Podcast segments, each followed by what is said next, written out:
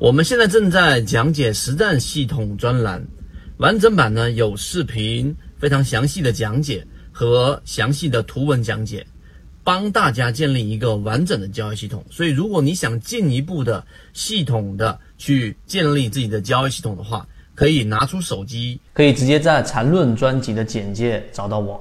好，我们来开始。今天我们只讲一句话，就是你的喜好就是你的坟墓。什么叫你的喜好就是你的坟墓呢？那所有人都应该知道，任何的一种生物都会有它特别喜好的某一个生存环境和食物，但正因为这样，你才会被你的捕食者、你的天敌给猎杀。在这个印第安人捕捉猴子的那个故事上，所有人都清楚，到底怎么抓一只猴子呢？就是一个猴子，我们在拿要抓它之前，做一个笼，一个笼子，一个竹篓，一个竹篓里面我们掏空。在竹篓里面放一个苹果，然后呢，猴子就会干嘛呢？在没有人的情况之下，伸手进去抓住这个苹果，刚好那个苹果就是出不了那个，呃，我们挖好那个洞，就是卡在那个地方，而猴子永远都不放手，最后猴子就这样被印第安人抓掉，扒皮吃掉。所以为什么我们在强调你的喜好就是你的坟墓这一句话的原因是在于，如果说你是一个交易者。你喜欢价值分析，你一定会排斥技术分析；你喜欢技术分析，你一定会排斥价值分析。不论你是哪一种学派，最终你都会有一个排斥的对象。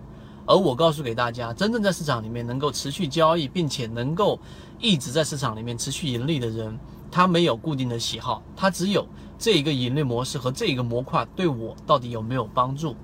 在《穷查理宝典》里面，我们就有讲过。啊，查理芒格大家都应该很清楚，是巴菲特背后的一个大神级别人物。他就有强调过一个事情，就是跨学科攻击。你要对不同的学科都有一个基础规律的了解，然后把它整合到你的交易里面。然后呢，他还有制定出一个具有二十五项，我后面会给大家去讲到的这种人类误判清单。啊，人类误判清单就是一种心理学上的一个清单。每一次他作为交易之前做某一个项目的交易决策之前，他都会拿这个清单过滤一遍。你说他有喜好吗？他并没有喜好，他只会把所有认为有效的盈利模式的模块加到自己的这一个操作系统里面。你说他没有喜好吗？他实际上呢，他只会对有效的这一种模块把它添加进来。他没有是因为喜欢它。排斥它而给它做任何的区分，这实际上呢就是交易系统里面你的喜好就是你坟墓这一句话的真正理解。可能你听起来不能完全的去理解到，那我给你一个判断的依据，就是对于未来的行情，市场现在来说已经是持续了三十五个交易日的大盘灰色区域的一个 S 点。那么我们给出一个判断，就是在未来的时间里面，流动资金连续三天翻红，市场就会启动一波。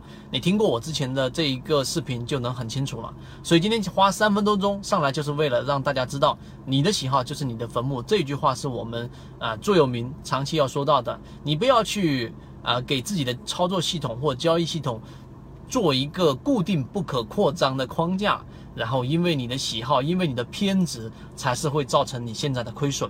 如果现在你是属于亏损状态的话呢？这句话，你的喜好就是你的坟墓，我相信对你是有帮助的。好，我们下一次再聊。